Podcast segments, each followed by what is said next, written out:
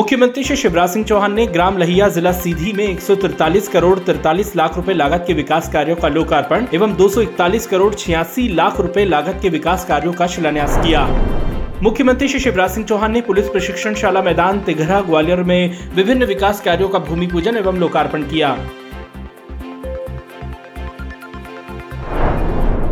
मुख्यमंत्री श्री शिवराज सिंह चौहान ग्राम लहिया जिला सीधी में मुख्यमंत्री बाल आशीर्वाद योजना से लाभान्वित बच्चों से मिले और उनको आत्मीय दुलार कर आशीर्वाद दिया। मुख्यमंत्री श्री शिवराज सिंह चौहान ने कहा है कि सीधी जिले के रामपुर नैकिन में सौ बिस्तर के अस्पताल के लिए इसी बजट में राशि स्वीकृत की जाएगी। ग्राम सिरसी में प्राथमिक स्वास्थ्य केंद्र का निर्माण कराया जाएगा।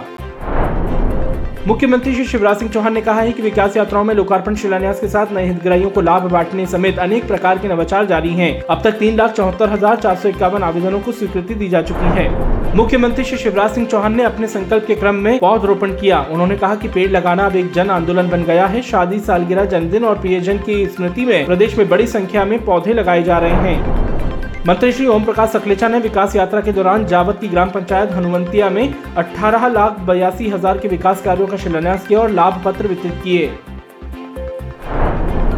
मंत्री श्री जगदीश देवड़ा ने उज्जैन केंद्रीय जेल में खुली जेल निर्माण का भूमि पूजन किया और बंदियों द्वारा निर्मित सामग्रियों के विक्रय केंद्र का उद्घाटन किया।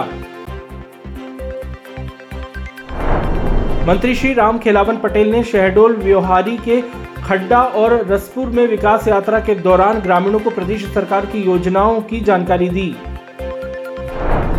मंत्री डॉक्टर मोहन यादव ने शासकीय धन्वंतरी आयुर्वेद महाविद्यालयी चिकित्सालय उज्जैन के नवनिर्मित प्रथम तल का लोकार्पण किया।